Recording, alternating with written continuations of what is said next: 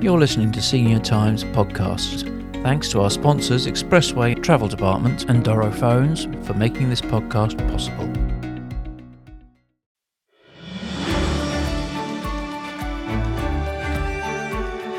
Maríomh agus Isteach. You're welcome to my first series of Senior Times podcasts. Now, it's often been said that we are a nation of storytellers. I believe that to be true, and I am hugely impressed by the number and the quality of women who write in this country. My guest on this podcast is former President Mary McAleese. And Mary is somebody that you might not immediately think of as a writer, but she has published five books already. And her memoir, Here's the Story, is in bookshops this month. So, uh, Fáilte Rosemary. Go bhfuil mar go bhhaire. Now, they say that when you retire, you should have a plan.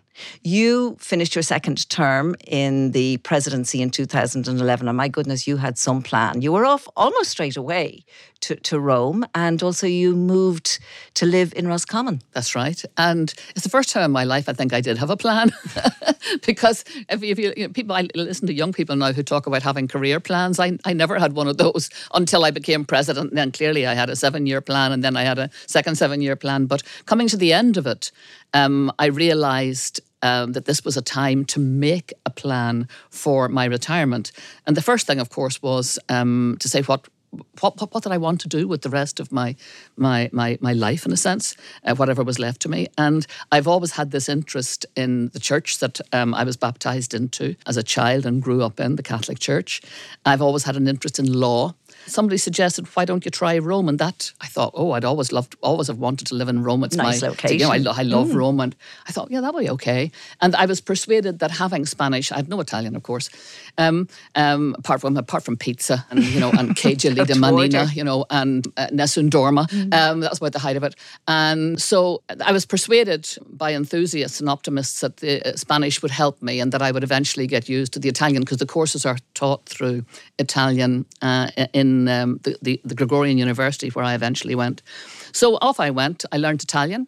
Uh, got myself ready, um, and uh, off I went pretty much immediately after leaving office. Now, that was a courageous step because to go from being president of your country for 14 years and then literally to go back into a classroom. It was brilliant. Uh, I was, was in my flat shoes, uh, no high heels. Oh, the miracle of it. And, um, you know, in jeans and a back, a little black backpack uh, that became my little friend and still is. Um, and be wandering up and down, you know, I lived beside the Colosseum in a, in a monastery, um, uh, in a mixed community um, of um, Jews and Muslims and Orthodox Christians and Eastern Catholics and um, dervishes, and you name it. I lived mm. in hmm. this wonderful mixed community attached to a monastery um, called the Lay Centre. Um, just right beside the Colosseum. What a privilege to live there. Ice cream and pizza, pizza. and lovely red wine. I just loved it. I've become a student again. I, I think was is a I, th- I think student life is wonderful, apart from the exams bit, but it's wonderful. Well, I want to ask you about those studies in Rome, and um, because this is about women who write, I just want to read something. It's it's relevant to your career choice, but it's written in your words. So I'll read it. On the day I spoke out loud my desire to be a lawyer, the first to say you can't because you're a woman you can't because no one belonging to you is in the law, was the Dublin born parish priest who weekly shared a whisky or three with my father. It was said with the kind of dismissive authority which is intended to silence protest or debate. My mother had inculcated into us a respect for the priesthood bordering on awe. I watched, therefore, in amazement as the chair was pulled from under the cleric and he was propelled to the front door before the bottle of Baby Power had been uncorked. You, out, she roared at him. And you, she said to me, ignore him. That was the only advice I ever received from either parent on the subject of career choice. Now, Mary, apart from that being very revealing, and we will delve into that in a little while, it's also very funny. Did, did you ever think of maybe, you know, uh, embarking on uh, fiction or novels or things like that. You have a wonderful oh, sure, everybody of phrase. fantasizes about it, but I've never done it. Uh, though I have to say, when, uh, over the years, I uh, when I, as a, particularly in my teens and and early um, uh, my early years as a teenager, young adolescent, um, when um, something particularly appealed to me or drove me mad, um, I would write. I always kept a diary. I often kept that diary in poetry. Um, often kept it in limericks, uh, which were wicked and completely unpublishable and probably highly defamatory and libelous.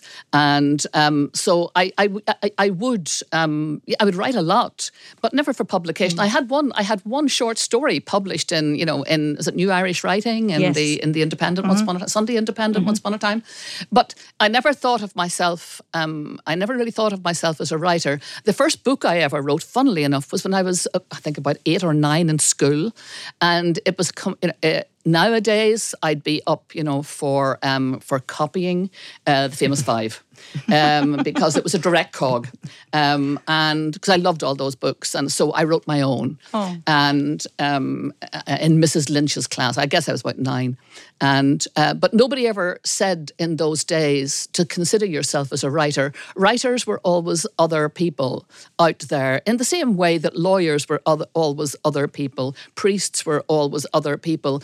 These were places you didn't go, mm-hmm. and so it never really occurred to me. Um, that I could make my life as uh, or living as a writer. Um, maybe it's just as well. Um, I probably would have failed miserably. This is fabulous. This piece that I have oh, just read. You. It's just so uh, revealing, as I said. But also, I can see myself there in that kitchen, and your mother, uh, Claire, taking the chair from under that that unfortunate man. Your free travel card can be used on all expressway coach services. Despite restrictions, we're staying on the road. Whether you need to attend a medical appointment or for any other essential journey, remember to travel with Expressway. Expressway, keeping Ireland connected. Here's your chance to win a new Doro 7030 feature phone with access to WhatsApp and Facebook, designed specifically for seniors and available to buy in Vodafone stores or online. Doro are market leaders in creating phones with clearer sound and larger text one that's protected if it falls or can alert others if you do, and makes staying in touch with family and friends simple and enjoyable. At Doro, they are dedicated to helping seniors live a better life without compromise. Doro help to make aging an independent, secure, and rich part of life. As you know, age is just a number. All you need to do to win a newly launched Doro 7030 handset is go to the website www.seniortimes.ie and follow the instructions. To see the full range of Doro phones, visit www.doro.com. The lucky winner will be announced on the Senior Times Facebook page. Doro Phones, making technology easy for all. If you're enjoying this podcast, why not subscribe to Senior Times, the magazine and website for people who don't act their age? Or maybe you have a loved one or a friend who you know would love to read more you can buy a subscription and have the magazine delivered direct to their door. Say hello to our Premium Plus e paper bundle, the interactive replica edition of the Irish Independent, Sunday Independent, and the Herald. Every paper, every day, delivered to your tablet, phone, or desktop for less than €3.50 per week. Subscribe at independent.ie. Up close and independent. Tell us a little bit about your parents. Yeah, well, my father and mother both left school young. Uh, they're both clever, um, but they belong to that generation that just couldn't afford to. They both came from relatively poor, humble backgrounds. My mother's one of 11 kids.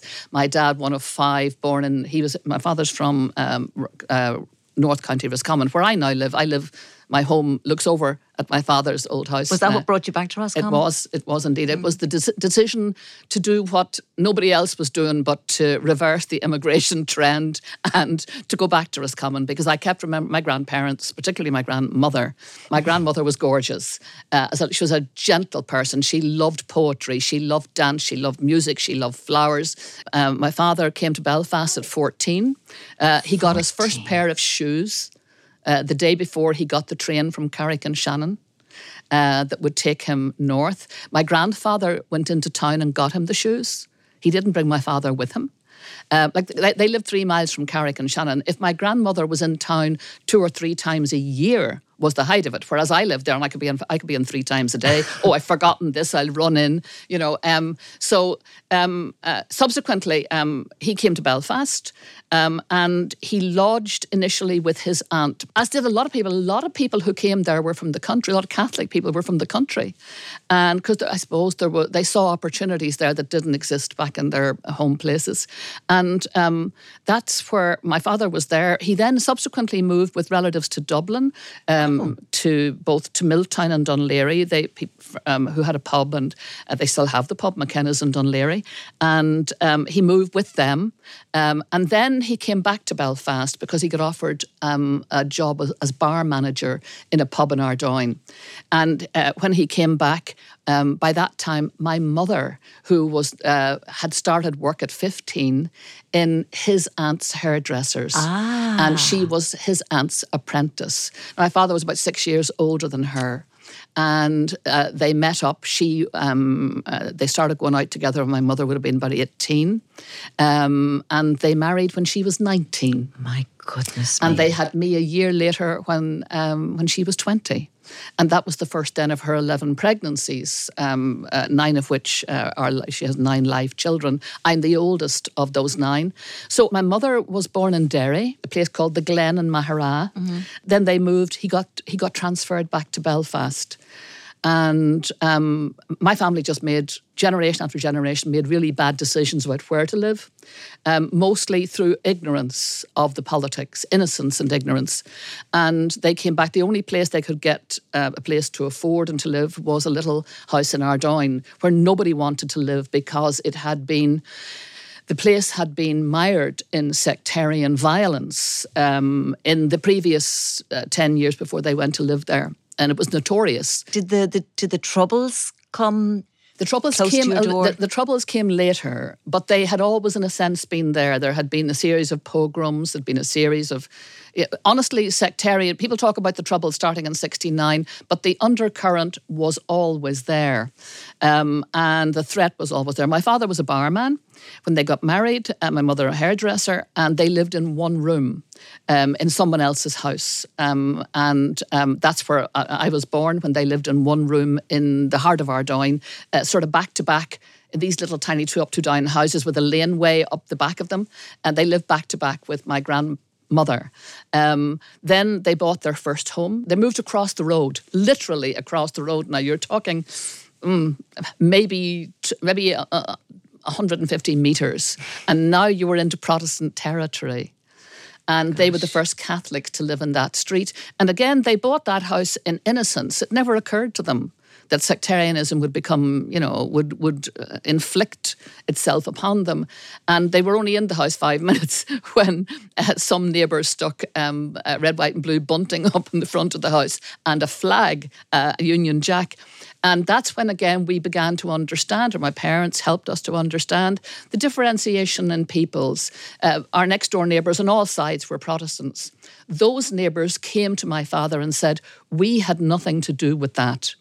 And we're very sorry. Because mm-hmm. uh, my father, of course, took it down and then it went back up again and he took it down again and it never went back up again but the threat if you like was the there was but there. our neighbours were anxious to let us know and that was most of the neighbours were anxious to let us know they had nothing to do with that. Well, that's support, yeah. isn't it? So it was. And in fact, the neighbours on our right side, the Watsons, uh, who had children, um, a son exactly the same age as me, he and I went to Queen's together. He did medicine, I did law. We were great mates, Robin and I, uh, growing up. And um, so they were our pals, and we went on holidays together. We rented a house together in Newcastle. We shared the house. These were lifelong friends the way you describe the the circumstances in which you grew up, um, it really does uh, show enormous determination and encouragement from your parents to actually end up in Queen's studying law. My parents came from a generation that thought education was desperately important and a way out. They could see in Northern Ireland, mm-hmm. you know, where Catholics weren't getting a, a, a, fair chance or a fair go, to use the Australian expression, that education was going to be the way out. Now, they didn't say to us, as some parents did, you know, some one of you has to be a doctor, some one of you has to be a lawyer. They didn't do that. They just they just made sure we got the best education. So we went to the Christian Brothers and the Mercy Nuns, and God knows they as they would say in Belfast, they bet the education into us. And um, and into the universities we went. And the Dominican nuns, of course, who didn't beat anybody. I was so relieved mm. when I got to second level uh, to the Dominican convent on the Falls Road and discovered, to my shock and horror, they didn't have rulers. They didn't slap anybody. Now, they were sarcastic as hell, but, but, uh, but they were different the, you know, the order of preachers were great mm teachers. Mm-hmm. And uh, so they helped us to get into the professions. And um, my, on the day that I got my A level results, I decided off my own bat I wanted to be a lawyer. Mm-hmm. And um, I don't know where that came from. I think it probably was Perry Mason on the television myself, um, and probably and also Dan O'Connell. I'm pretty sure it had something to do with Dan O'Connell, um, but it's so far back. I I'm not terribly sure. Anyway, that's what I decided, and um, I also kind of felt law has answers, you know, or the possibility of answers. And so, um, anyway, I formed this view. I applied for law school. I got into law school. And on the day that I got my A level results, on that day, I knew I was getting into law school. Why? Because I got the results that I needed. I'd been made what's called an offer, a conditional offer from Queen's. I had now met the conditions I was going to get in. So there was um, oh, there was delight in the house. Really? Oh, my parents were just over the moon. And to celebrate, they took all of us, all nine of us then, to a little restaurant in town for a meal. We had never done that as all nine of us before.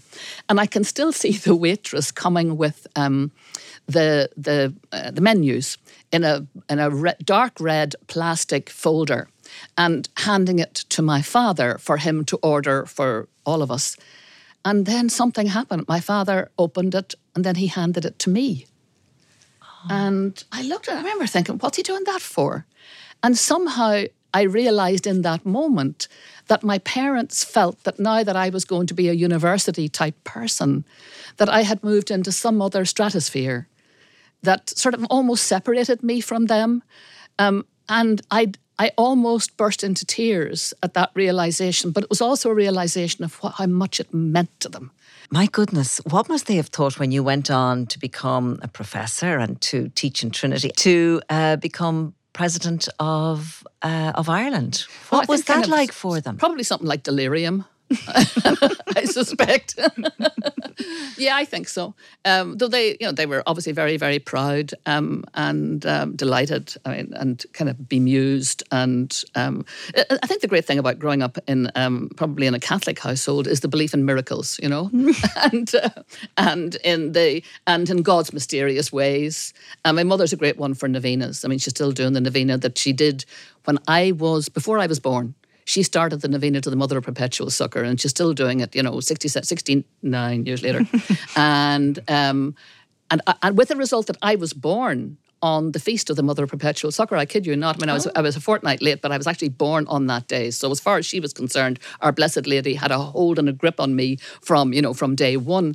And so in a way, my mother kind of was saying, yeah, I was not really surprised by any of that, really, you know. so, but uh, because she's prayed all her life, you know, um, for, you know, for God to take care of us through some pretty hairy times um, and managed to keep us all from, you know, from being mm-hmm. murdered in our beds, which was always a a real possibility. So, um, you know, they were, my parents were kind of had a had a they, they were desperately happy about it of course but also very worried because this brought me into into arenas when you know that uh, that they knew nothing about and um, where they and and also into arenas where possibly there mightn't be that many women, there mightn't be that many Catholics. Um, going back to the days as a as a lecturer in a university, uh, going to work in Trinity College, uh, which to them was that other place, and um, uh, but so um, but you know what? They kind of rolled with it all. In a sense, they ju- they just trusted, not necessarily in me, though they did have always great trust and faith in me. Um, didn't always agree with me, uh, but had great trust and faith in me. And um, but they also had great trust and faith in God. That was their view. You know, well, you know, we'll say our prayers and hope for the best. Yeah, I, I, I just imagine as you say that that they were kind of rooted in their in their own common sense and in their faith uh, in in you, as you say, and also uh, in their their spiritual faith. That's it. That's it. I mean, they never ever, they never offered me any advice when I you know when I went to work. Um, or when I became president, it wasn't the case of taking me aside and saying, "I make sure you do this or do it that way." Never. It was just there was a complete trust there uh, that um, that I would do it right, or if I made a complete mess of it, that somehow God would get me out of it. and the, the Novenas of the Mother of Perpetual Succor would get me out of it. Um, my mother sent me. Um, uh, she was written through old handbags, and she came across the original of the species, the the the text of the novena that she was saying uh, seventy years ago, um, in the nine months leading up to my birth, and she sent it to me. Um, I think there was a subtext which said you, you might consider saying it yourself. You know. well, you do have, um, you know, a, a, great connection with prayer, don't you? I do. Yes. Well, I, I I'm a prayer. Um, a meditator, have been for donkey's years. Yeah, I, there are those who can persuade politically, you know, like the great genius that John Hume was, for example. And I think in back of that, of people like the nuns in Ennis, for example, the Poor Clare nuns in Ennis, um, you know, who quietly engage in contemplative prayer. And I think of all the people in Northern Ireland, Protestant, Catholic, um, who the quiet people who despaired of all that was going on around them and who uh, felt that the only power they had was the power of quiet prayer. And I often think to myself, you know, we, we don't know what we owe those people. How much worse could it have been without their prayers? And also, when it, when it eventually came to um, when it eventually came to the Good Friday Agreement and all of that, um, uh, I think those people came into their own. You know, mm. um, people of quiet faith um, came into their own. Mary, the the spiritual dimension to your life is very deep and very rich. Um, so, how does it feel to be, if you like, in a situation where your your church, your Catholic Church, um, falls short of the mark with regard to so many issues? It feels very disappointing because I grew up, of course, during the um, um, I grew into teenage during the era of the Second Vatican Council, which promised so much. It was to be the great reform movement. The church was to be updated, uh, brought into the modern world. So, do you make a huge distinction between spirituality and uh, right and wrong and uh, social justice and kind of priestliness and priesthood and I do. I mean, I, institution. But I'll say this to you: uh, uh, we're not long after. You know, it's not that long ago since John Hume died. If I was to look at the most pastoral person that I've ever experienced in my life, I probably would point to John Hume. I think John Hume was as priestly and as pastoral and importantly so, as he probably even more so than he was a politician. Uh, and maybe that's why, um, even among his own politician and political friends, he wasn't really understood because he had that strong pastoral, spiritual side, which encouraged us to draw from ourselves the capacity to change in such a way as to soften our hearts towards the otherness of other, that allowed this thing that we call love um, and forgiveness and compassion to flood our lives and through that to change our lives politically. Mm-hmm. And so I regard him as the great pastor, the great prophet of our times. What holds me in the church is a determination that a church that is so influential in the world, which it is, insofar as their teaching um, contradicts the idea of a loving God, excludes women, excludes LGBTI, and in particular forces young LGBTI people into the most awful, tragic personal circumstances of feeling lost and alone and, and oppressed uh, in this church. Um, I just want to be able to do what I can uh, while I can and have breath to be able to nudge it towards a difference. And honestly, I think that there is a momentum growing now um, I feel um, the wheels of a momentum growing. I'm not saying that it is now, you know, in first gear.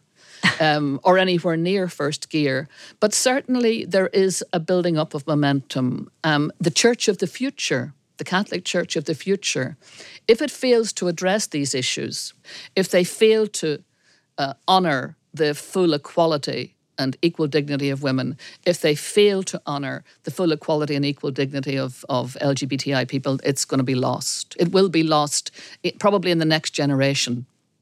Mary, you speak with enormous passion about uh, spirituality and the position of the church and the teachings of the church and uh, human rights and social justice. And you brought all of those commitments, if you like, to your presidency, which was themed around building bridges. And it seems as if that's always been part of your life. During the presidency, um, I knew when I ran for uh, the presidency, one of the reasons why I wanted to run and why I wanted to win and why I would really wanted to, the, the, opportunity um, was to was to bring that understanding, um, that place that God had placed me in, um, to um, to to bring that the, the, the urgent need to build bridges of um, respectful dialogue with each other, and more than respectful dialogue, I think. Um, probably radical befriending and that's what we decided to do that uh, building bridges would not just involve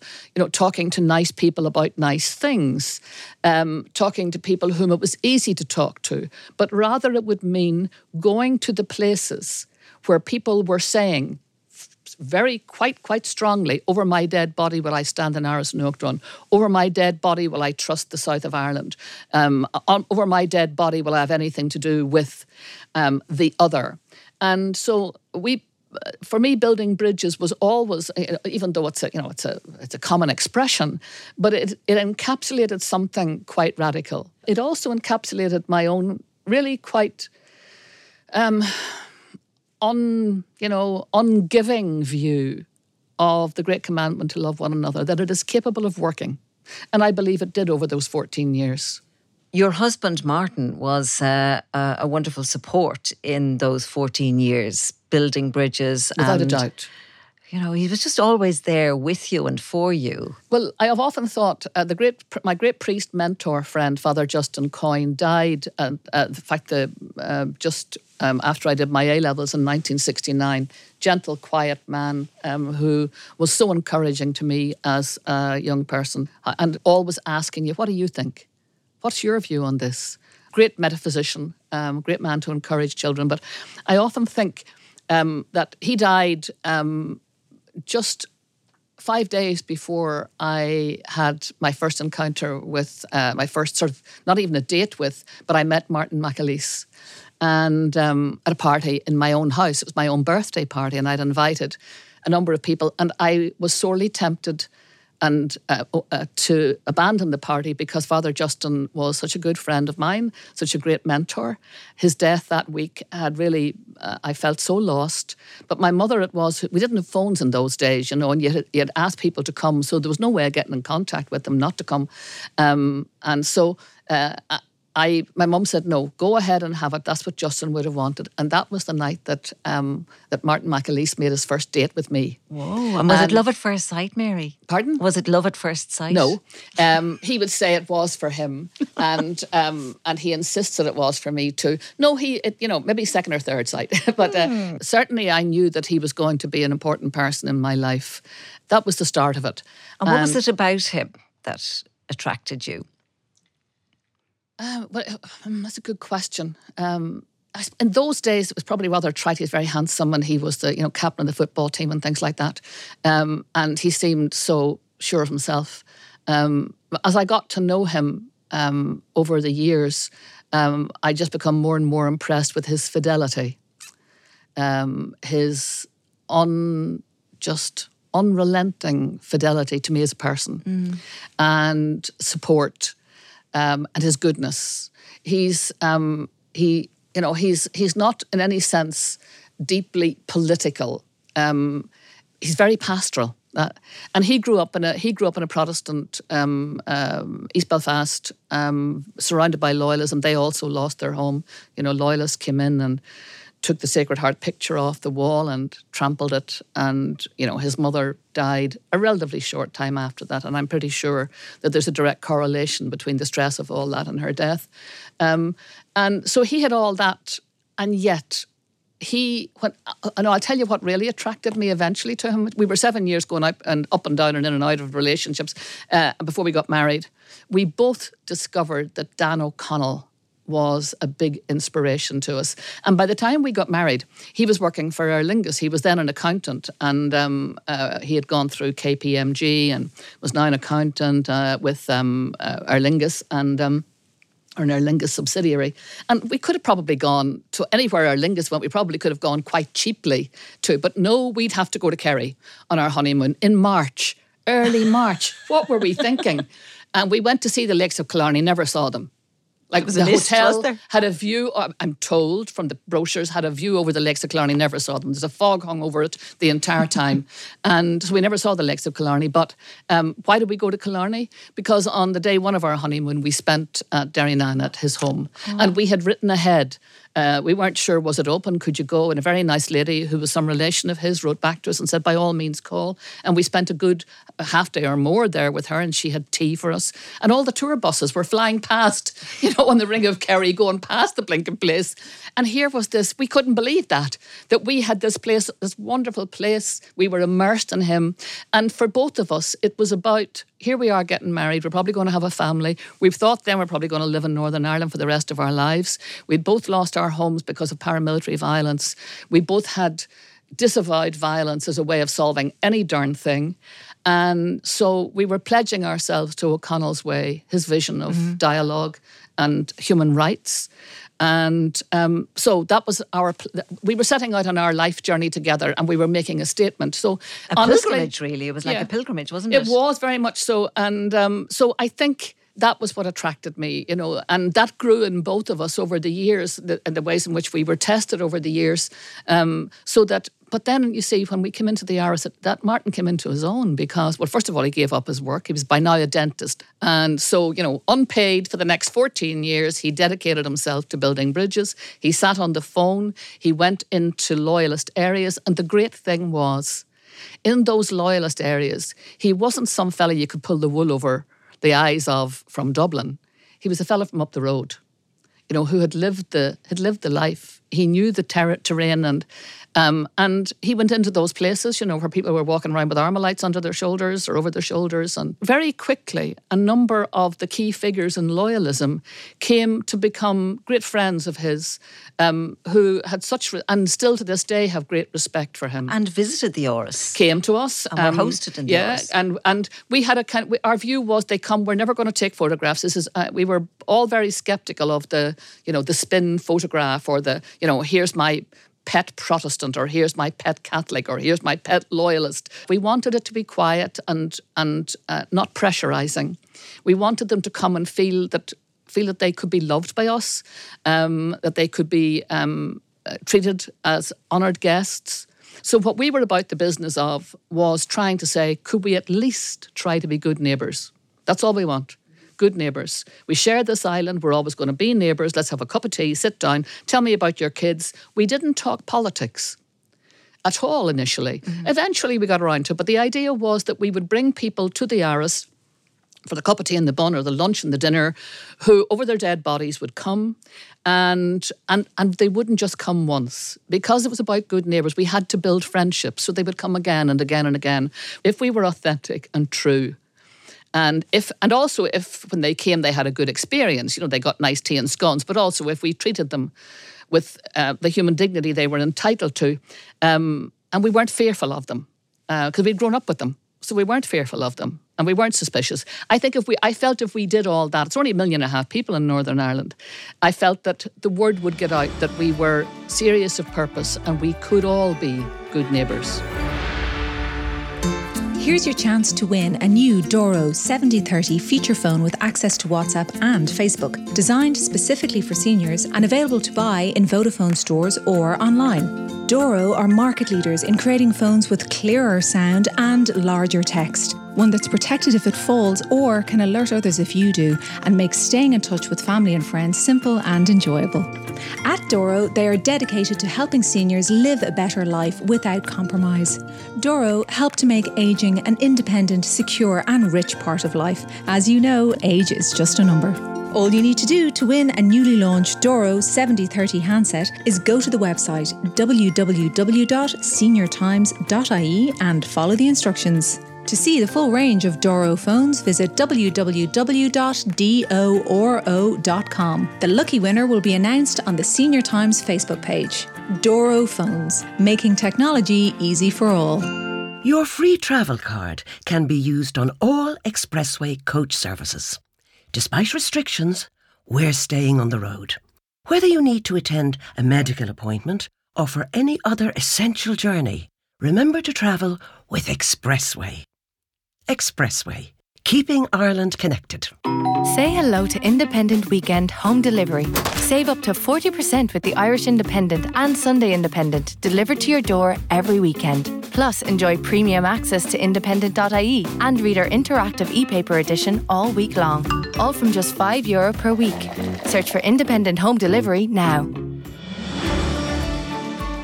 Listening to you talk in that vein, and then for you to be president when Queen Elizabeth came to uh, to Ireland and to Áras an Uachtaráin, um, that must have been a momentous occasion for for you given the work that you had done building those bridges. She said to me that one of the greatest sadnesses of her life was that she had been unable to visit the Republic.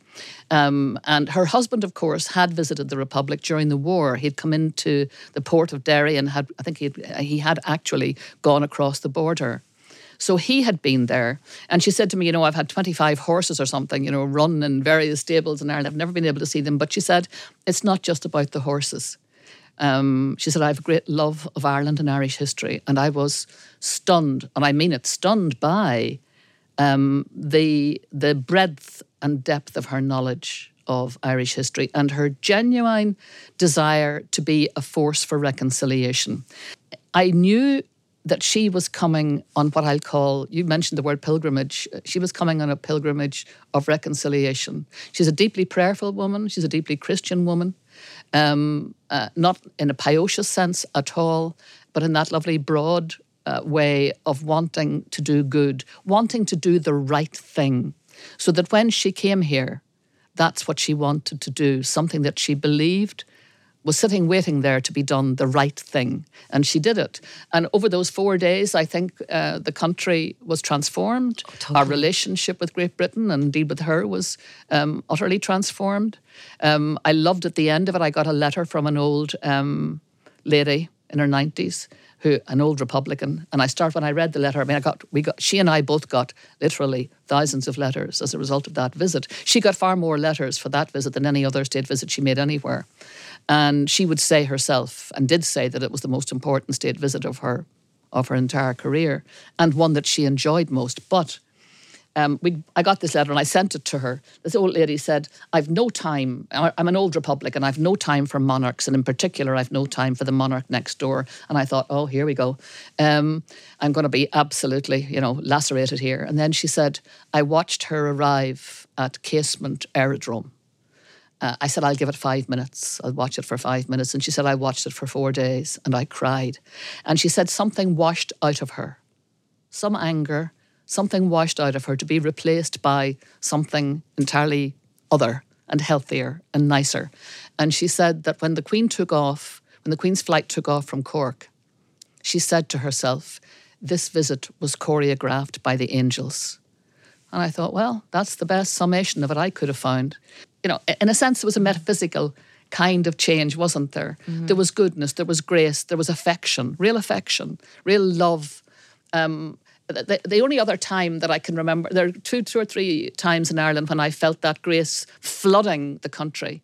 One was the day of the Good Friday Agreement in 1998 when we had the referendum and realised the yesness in people's hearts. A great grace flooded us because now we had real hope in the future, a shared future. We believed in each other. We were all partners in the future. It's brilliant. The second one was Croke Park, the the um, World Summer Games Special, oh, the Special Olympics. Olympics. Oh boy. Oh yeah. That Tell us about that. A lot of grace. 40,000 volunteers all around the country raising 60 million euro and every wee hole in the wall in Ireland hosting um, uh, athletes from all over the world and the, the, joy, pure joy. And uh, and and then the Queen's visit was another day of flooded the country with grace. And the next time that I felt that was the day after the same-sex marriage referendum, um, and that's what I'm. Uh, grace for me is really the flood of joy of people doing the right thing. And you had the joy then of uh, your son Justin being married, That's Justin right. being gay. And, And, I mean, Justin grew up. Grew up. Thank God he grew up in a house where he never heard, as so many young people do, um, homophobic comments. It- no matter how throwaway, no matter how deliberate, he always was in a house where there were gay people in and out. We were always, you know, licking envelopes for the next campaign. Um, um, he was, and his father, in, my father-in-law, Charlie, God rest his soul, he was kind of perplexed by all this stuff. You know, even Martin originally was a bit perplexed by it. You know, I do remember going to a, a house of friends of ours, the first gay couple I knew to set up home together, and um, they'd invited us to the house. Uh, to the to the housewarming, and I was kind of semi afraid to tell Martin that we were going to the housewarming of these. Gay, he knew they were gay friends, were good pals of ours. They were in and out of our house all the time. But now they were actually making the statement of having open, you know, having a home together. And we were going, and I was sitting in the car, you know, driving up past the Bull Island with the yucca plant in the car and thinking, oh God, I think maybe I should tell him. Because what I'd said to him was, do you see after the Ardèche, there's this party which was actually true, but the party had nothing to do with the Ardèche. And um, so I told him, and he hit the brakes of the car. I thought we'd end up over the wall in the Bull Island. And he said to me, Mary, if anything untoward is going on here, he said, like, we're both out of here. Um, and in we went, and it was the mammies and the grannies and the aunties. And they were all trying to come to terms with this new world, this new realization. And what they said to Martin, one of the grannies sat beside Martin, and she said, Well, I've known him, meaning her grandson, since he was born. And I know he's a very, very good person. And I don't understand this. But if he says that this is who he is, then this is who he is. And I know that these two people are good people and they mm-hmm. deserve each other. So that was it. And that Martin was converted on that day, you know, because I, you know, Martin had grown, grown up in the footballing environment, in the GAA football environment. And I have to say, last year when the GAA joined Gay Pride, oh, my heart just lifted. And to see my little then three year old grandson, you know, with his with his um, uh, rainbow sunglasses and his rainbow T-shirt and his rainbow flag at the head of that march from Croke Park. Yeah, I was so proud. would you read us another little bit? Well, this is from the first book I ever wrote. You had another piece from it. This is from the first book I ever wrote back in 1997 called Reconciled Being, really about um, about reconciliation in a country that badly needed it. It says, Let me describe the pincer movement in which the warp and weft of my own life came to be shaped, some might say distorted, by growing up in a world where to be a woman and a Catholic was to some extent at least to be doubly excluded and marginalised, if not doubly deviant. I was born in Belfast between the Passionist Monastery and the Orange Hall. So, what do you hope now, Mary, for this island that we, we share um, going forward? The uh, Good Friday Agreement um, never foresaw Brexit and did not have built into it a mechanism for dealing with such a phenomenon. So it hasn't been tested, hasn't been road tested against Brexit, nor has it been road tested against a referendum on partition. Now, the vast majority of people signed up to the idea of that referendum, but there are people who didn't. There are small constituencies which didn't and um, would still have a gra, let's say, for the old violence, possibly. And we have to ensure that in this meantime, that we work to create the stable, um, shared a sense of a um, shared good neighbourliness that will allow us to approach both Brexit and its consequences and the possibility of a referendum and its consequences without destabilising, without the pull of old sectarian pathways. Very well said. And Mary, thank you so much for coming in and for giving such insight and such um, such knowledge and uh, I suppose empathy into the way we live our lives and the people that we share this island with. So Gurmila Magat. Na haber Kit Fulcher Lovely to be able to do it. Thanks for asking me. Wow, that was an amazing hour spent in very good company. Mary McAleese has always been a woman of substance, intellectually way ahead of so many, but she's also a wonderful raconteur, funny, engaging, and she loves people. For me, it was enlightening and very satisfying to chat with her, and I cannot wait now to read her memoir. Here's the story. This Senior Times podcast was produced by Simon Murta and engineered by Mark Murphy.